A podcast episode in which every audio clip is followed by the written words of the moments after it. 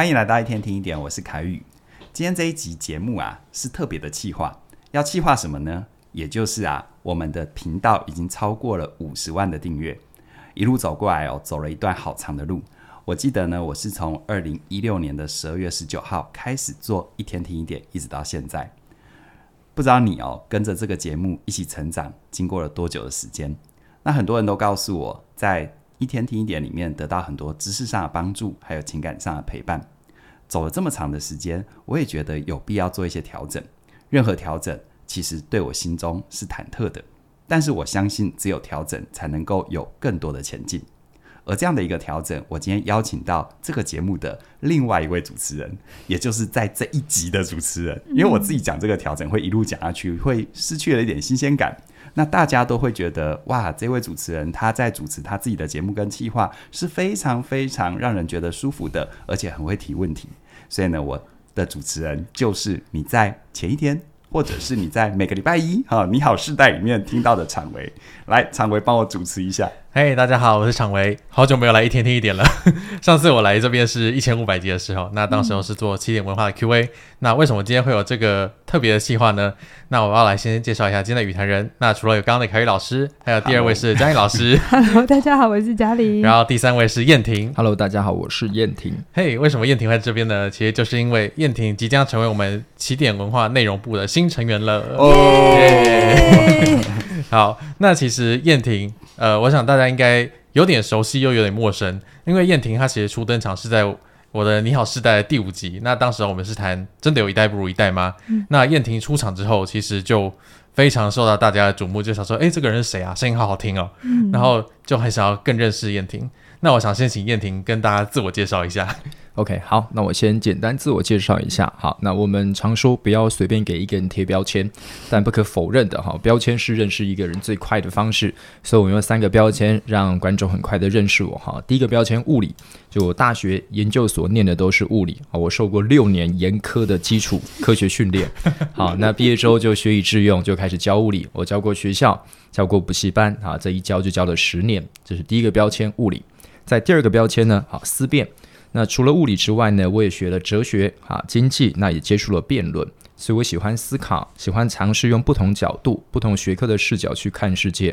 那在加入起点以前，我当过将近两年的自由讲师。那我的工作呢，就是到各个学校、各个单位，对学生、对老师去分享跟思辨相关的主题。所以第二个标签思辨，在第三个标签呢，说书人。好，因为我上课的风格是喜欢用。呃，故事喜欢用脱口秀来包装我的课程内容，好，所以我以前学生呢喜欢叫我天桥底下的说书人，所以就关于我的三个标签：物理、思辨、说书人。哇，刚刚听完燕婷的三个标签，感觉都非常的厉害。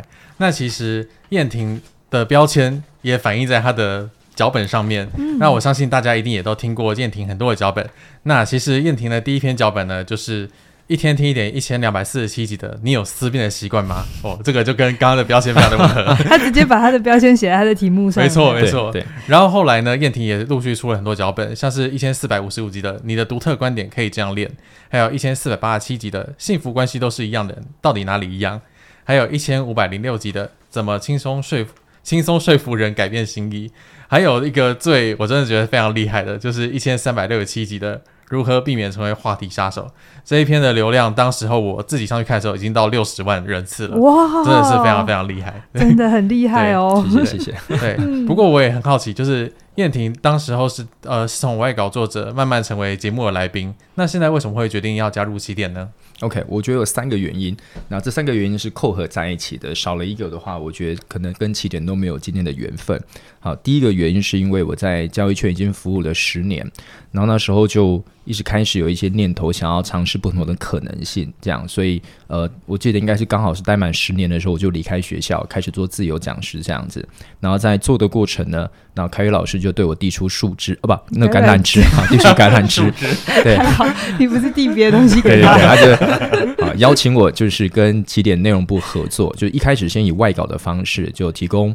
呃，一天听一点的内容这样子，啊，这是第二个原因。那第三个原因是因为我在十年前就上过凯宇老师还有嘉玲老师的实体课程，然后陆陆续续把起点的实体课都已经上完了，所以我就我觉得起点给我很大的改变啊，不管是呃呃心态上还有整个生命上的改变都是很大的。那我很敬佩两位老师，所以就刚好有这个机会，想说可以跟老师近距离学习。对，那那当然就进来了。对，这个这个回答好四平八稳。对啊，真的哈。那我来讲一下哈，我当初是怎么样跟。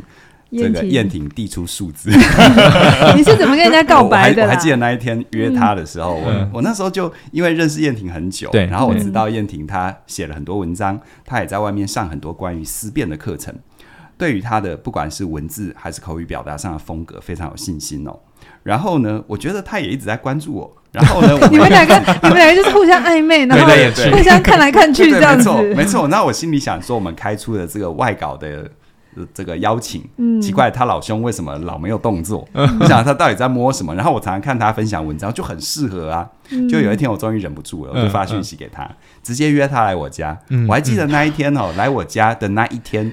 凄风苦雨，我还记得外面下雨。对，哦，然后他他来到我家，我就直接跟他聊聊他未来的发展，聊他这个想法，他想要做什么。嗯，因为我觉得在他身上看到很多不一样的元素。是，一般人在学校教书就就当个老师就这样子，但是他有一点不甘寂寞，又是搞思辨，然后又是 又是又是想要，就是我觉得那种典型就是不是只想当个老师而已。嗯嗯，而且他的文字和他的口语表达当中。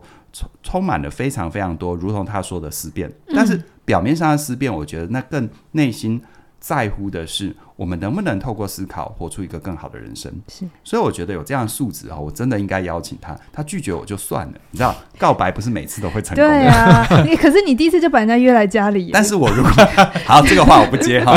但但如果没有告白，就不会有后面的机会嘛。嗯，所以我觉得这个是一个蛮蛮有趣的过程。但你小子现在在我面前，你也好大胆啊，要我自己跟你告白 好？开玩笑的，我觉得总是有一个这样的状态。你是刘备，你是刘备，对，三顾茅庐这样。那当然总和来看，我看到燕婷身上有几个。第一个，刚刚说过，会说会写，我觉得这是在网络时代里面一个很重要的能力。因为有了说跟写的基础啊，再加上他在刚刚给自己的标签，懂得辩证跟反思，那么我们就可以在这个讯息庞庞杂的时代里面找到自己的观点、自己的声音。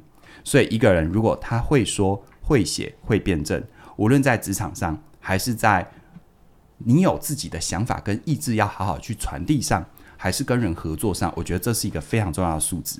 因为我真的遇过太多人有好的想法，但是他说不出来，也写不出来，或者是有些人想法很厉害，但是呢，他少了对对对他人说话的温厚跟关怀。嗯，那我觉得在燕婷身上看到这些，最重要一点是刚刚说的温厚跟关怀，那就是我在他身上看到他是愿意弯腰的。什么叫愿意弯腰？这世界上哦，有一句闽南语我蛮喜欢，叫做“这世间无欠高人啊”，就是厉害的人其实很多，嗯、但是厉害的人，他意味着在自己原本习惯熟悉的领域已经挥洒自如了。那他要适应新的挑战，他愿意不愿意调整？我还记得刚开始在邀请燕婷做外稿的过程，怎么样把他那些论说的结构加入人的味道？嗯，然后到后面甚至于不只要加入人的味道，要换味道。听者的角度，不是只是把一件事、一个道理说得清楚，是，要让人除了换位到听者的听得懂之外，还要能够 touch 到他的内心，嗯，要让他感动。我觉得哦，这个这个过程，我想哦，燕婷是如人饮水，冷暖自知。还有还有，身为他编辑的我很有感觉。对对对对，但是在我在燕婷身上，真的看到燕婷的弹性、气量。你知道一个人要有弹性才有气量，有气量才能路走得远。是，这个是我觉得在燕婷身上看到非常珍贵的地方。刚刚那一段叫做二次告白。对对对，那接下来还是换我告白的是吗？这是肉麻，没有，这是哎，这是第一次听到，哎，这是真的好好。那我来说，因为我是主要跟负责凯凯宇把人找进来，嗯、那我就是负责好好对待人家的人。我每次都把别人拐进院子里，然后你对对，我我是我是就是比较密集跟燕婷要做很多呃合作上的那个编辑上，你的文稿上我要很多的互动。那我就在看燕婷的稿的时候，我觉得她有两个很明显的特色。我先说，因为内容部本来是我怡璇跟厂维嘛，那我怡璇跟厂维其实我们都是比较人文科学的，就是我们在学校的时候本来就比较学人文艺术，所以有就是文字里面本身就有那种温度感，这是已经算是就是我们的底色了，这样子。嗯、对。可是我一直觉得，呃，我一直觉得好的平台、好的内容应该是要很多元的。所以当初我看到燕婷的稿子的时候，我会有一种经验，很很就是那个稿子，我会明显感觉到它真的是科学训练。所以你会在里面看到很完整的结构，然后非常紧密的逻辑辩证，就是论述是非常清楚的。嗯嗯它跟我们在人文科学的写法上，你会很明白的感觉到那个笔锋是不同的。那我觉得这东西是我很欣赏的。可是我觉得刚刚凯宇也一直讲，很多时候如果我们是科学训练的时候，很容易冷冰冰。嗯。很多时候用数字啊，很多时候用很多的研究塞满，好像把道理讲好了，逻辑讲对了，就应该要大家都要听。可是我觉得燕婷的呃内容里头还有多了一点对人的温度，一种明白人是复杂的。就是我即便把你讲的这么清楚，我知道你可能还是不会相信哈。所以我会觉得在他的文字里头会有很多多元的观点、辩证思维，然后去带着大家再去往下再多走一步，看见些什么。这是我觉得我在燕婷身上有看见的那个科学的训。训练是我在我现在的内部的呃呃这个团体成员里面是稍微比较没有的，所以我就很希望他能进来补足这种感性跟理性都要兼具。那另外一个就比较有趣的，因为大家应该都可以了解嘛，就是很多时候像我们做助人工作，很多时候那个性别大宗都是女生。对，那如果是女生视角的时候，很多时候。呃，这时候虽然我旁边坐凯宇跟常维，他们也都是男性，也都在我们的 内内容部，而且内容部就是唯一男性有。那是昶维啦。对。好，那可是我就会一直觉得说，我自己是女生，我很清楚女生在想什么，但是我没有办法代替男生的视角，或者不一定是男生的视角，而是一种。不同于我以外的一个观点，所以我就会觉得，像燕婷身上，她有很多的呃，像男性啊，或者她在学校教书的经验啊，好，这些东西我都觉得进来之后，可以让这个内容部的内容是可以更丰富的。嗯嗯，好，那说到这边呢，其实我就要跟大家说第二个重要的消息，那就是一天听一点，从一千六百零三集开始呢，会由燕婷跟凯宇来轮流主讲，嗯、也就是一周会是燕婷主讲，一周会是凯宇主讲。同时呢，起点文化的频道也会变成呃周三播出一集，一天听一点，然后周四我们会休息一天。那这个休息呢，其实就是为了让我们的频道有更多的余裕来制作更多新的节目，还有新的课程。所以也要请大家密切的关注我们频道的走向。好，但是说到这边，我还是想问一下凯宇，就是诶，为什么一天听一点现在要做出这样的转变呢？好，所以现在天桥下说书人换我了哈，来讲一点我们的故事哦。嗯。在最早刚开始，二零一六年年底那个时候，我做一天听一点，其实单纯的只是为了企业经营的宣传目的。那时候我们都没有实体课，哎，我们都没有线上课程，只有实体课程。然而呢，在实体课程推广的过程当中，我们曾经运用非常非常多的工具，呃，任何你想得到的社群经营，我们都有试着去做，甚至于有花预算去下广告。但是那个时候呢，就遇到了一些阻碍跟困难。然后那个阻碍跟困难促使我想办法找到新的曝光管道，缘分就是这么巧，因为我在二零零五年就开始做有声书评，所以我的存档里面已经有非常非常多那样的一个资料。于是呢，我就想那样的资料可以放在怎么样的平台，可以让大家觉得是有料的，可以自然扩散的。所以我很幸运哦，我那个时候开始积极的以日更的脚脚步，然后开始做一天听一点。所以，我除了把过去我曾经从二零零五年一直累积到那个时候的所有有声书评放在 YouTube 我们自己的频道之外，我还开始不断的每天日更内容。那其实日更是一件苦差事。我还记得刚开始最辛苦的是前面一百天 啊，前面来，因为你会觉得你所有的全都打完了，嗯，然后甚至于你自己都对自己有点审美疲劳。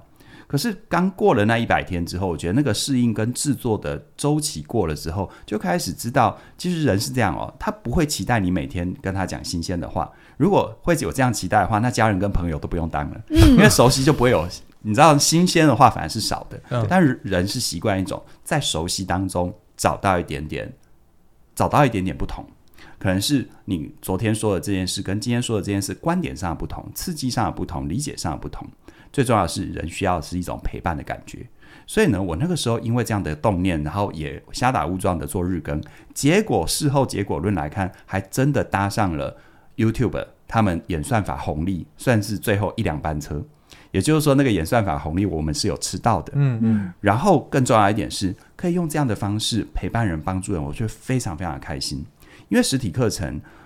说实在一点，一次照顾的人都是有限的，尤其我们又有一种近乎洁癖式的龟毛，我们希望人在我们面前就不要大锅炒，不要一次搞个一两百人、一两千人，好像是。接触到了，但事实上根本没有接触，嗯，因为它是一个很遥远的距离跟状态嘛。我们希望是很精致的，有机会我们能不能跟每一个人具体的接触，面对面的，真的有真实有温度的交流。但是如果这样，就是就是他的他的接触面就不可能大，对，然后扩散不出去。没错，但是我发现，哎，当我开始做一天听一点，很多人在没有机会踏进我们教室之前，他先听我们内容。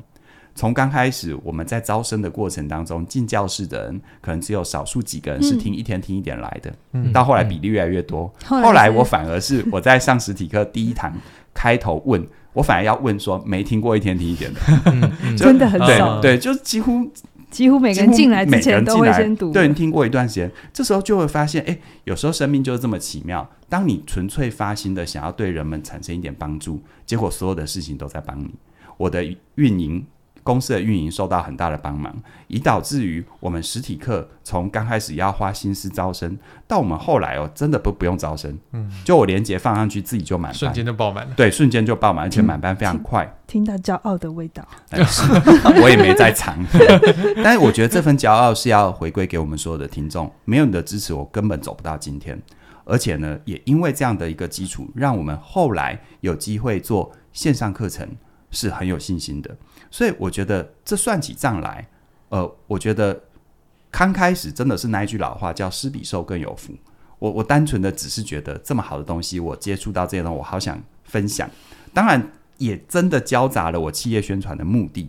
但事实上来说，退一万步，回到那个时空背景，我根本料不到后面的事。嗯，嗯，然后我等于我每个礼拜，当初还没有内容团队。嗯，礼拜一到礼拜五全部要自己，他真的很辛苦，自己写稿、自己录、自己剪辑，还要自己找图片合成 影片这样。我，我那时候我们在一起，我完全找不到他，虽然我们住在同一个屋檐下。对对，所以所以所以我那时候的感觉就是说，呃，我做一天听一点，从刚开始有一点企业经营的目的，到后面真的会一个很自然的发心。就是你一路要听，然后你你都是听，然后都听这些免费的资源，你都不来报名上实体课，也不报名线上课，没有关系，只要我能够陪到你就值得了。所以延伸来看哦，后来像现在，呃，既然做的这么好嘛，一路做嘛，为什么要做一些改变？为什么要内容团队？啊，你们就好棒棒，就有盖稿。其实真的需要改变，因为每个人的认知范围，他的生命经验都是有限的。我后来我做到大概七八百集之后，开始意识到，我觉得单靠我自己真的太辛苦，而且我辛苦就算了，如果我的辛苦没有办法融合更多的声音，然后让更多人受到帮助，反而变得是一种疲劳了、钝化了，我觉得它就会变好心做坏事。嗯，所以我那时候清楚的意识到，这个节目这个发心再好，我都要引进团队，要不同的声音、不同的认知、不同的生命历练跟厚度来帮助我。所以后面才有我们内容部的团队，然后才有很多节目转型。这个历史我就不爬了。嗯，我们就拉到现在。那为什么一天听一点要开始跟燕婷搭档？好，开始跟他这个慢慢的让他出场。你们新的 CP。一天听一点 CP，没错，叫什么？呃，雨燕吗？不要硬凑啊，好不好？对对，雨婷是吧？雨婷，哎，叫雨婷好了。下雨，下雨，雨停，天晴了，这样。意境不错，对对。但那时候，那时候其实呃，当然很多人问我为什么要做这样。我记得内部你们也有问过我说，因为我累了，录太久了。对，你看二零一六年到现在几年了？对。但其实不是真正的原因啦。你说要累，其实我说最难的是前一百集。那个时候真的撞墙期很严重，嗯，后面的话其实都还好，而且又有这么多团队帮忙。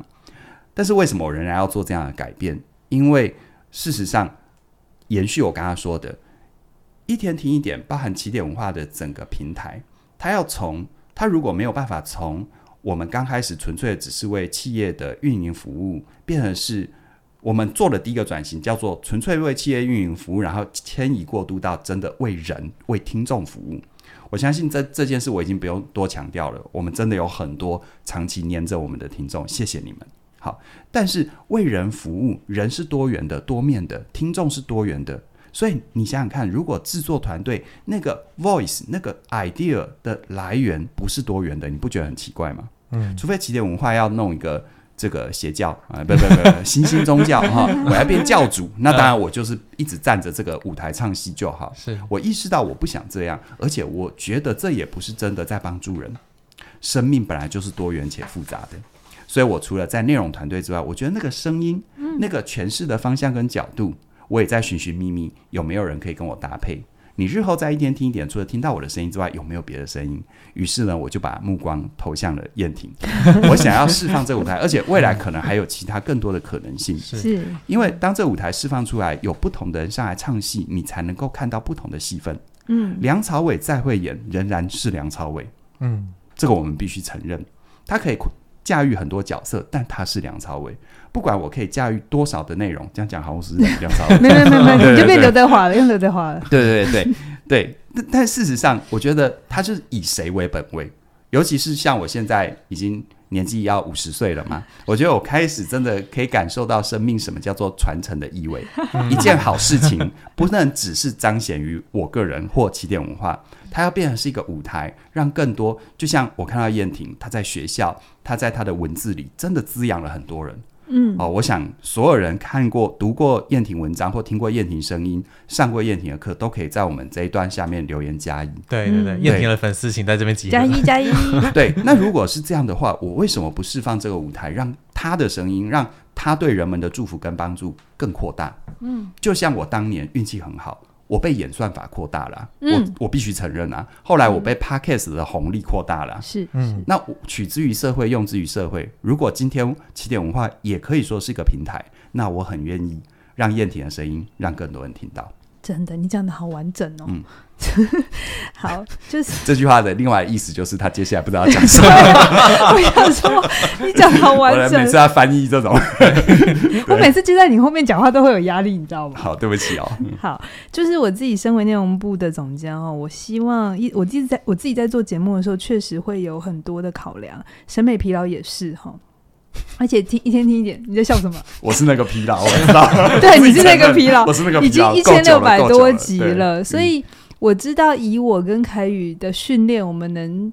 再提供出来的这些材料确实会有限，但当然我知道大家还是会很期待听到一些关于心理学，还有跟心理学各种结合，所以我会觉得，虽然我们的节目在二零二三年做蛮大的转型，就比较多的对谈型节目。那对谈型节目的好处是它比较轻松，它比较有趣，然后它这样一来一往的过程里，我们可能不知不觉就听了三四十分钟。但是我必须承认，对谈型的结构没有那么。清晰，所以你有时候听了很有感，可是到底我们讲了什么？就哎、欸，好像有，又好像没有、嗯。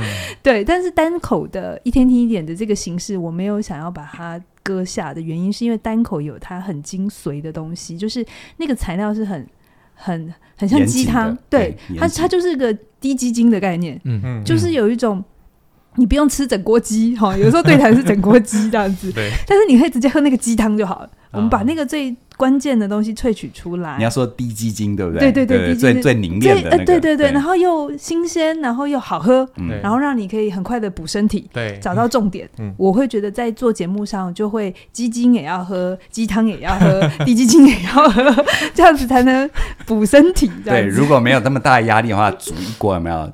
那个、那个、那个鸡肉火锅，对、啊、对。但如果需要很快的补一下，对对对，就喝低筋筋这样。对对对对对对，我们果然把节目做成像美食频道一样。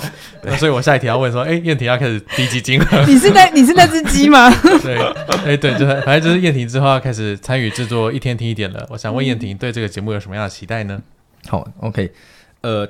我当然觉得第一个就是提供不同的观点，就除了一天听一点原本的内容是比较是建立在心理学的知识之上嘛，对。那因为我自己的训练基础科学，然后哲学、经济这样，所以我写过过去写过的一些脚本，就比较会从这几个角度切入。因为其实不同的专业都是一种很独特看待世界的眼光，所以我觉得如果你接触的呃领域越广的话，去看待同一件事情，你有好多个切入角度啊。所以比如说像我之前写。呃，心理学是不是科学啊？嗯，或者从经济学角度去谈幸福是什么这样子？相对幸福，绝对幸福。对对，那我觉得这个早期可能我没有加进起点之前，起点可能比较不容易产出像这样子的内容。是对，因为这个就是跟专业训练、跟你的生命经验是有关的。所以第一个提供不同的观点，再第二个就是我，我就会让更多我自己的生命经验出场。对，因为之前就在幕后嘛，帮凯宇老师写脚本，所以那时候写的时候要把我这个人抽离掉，你要去想象，如果是凯宇老师，他会怎么讲？对，那你要想象凯宇老师的生命经验，把他的历那个创业的经验啊，做业务经验带进去，这样。所以以后我可能会多多分享我自己的过往的一些，呃，不管是职场经验还是自己的生命的一些体会，这样子。是是是，哇。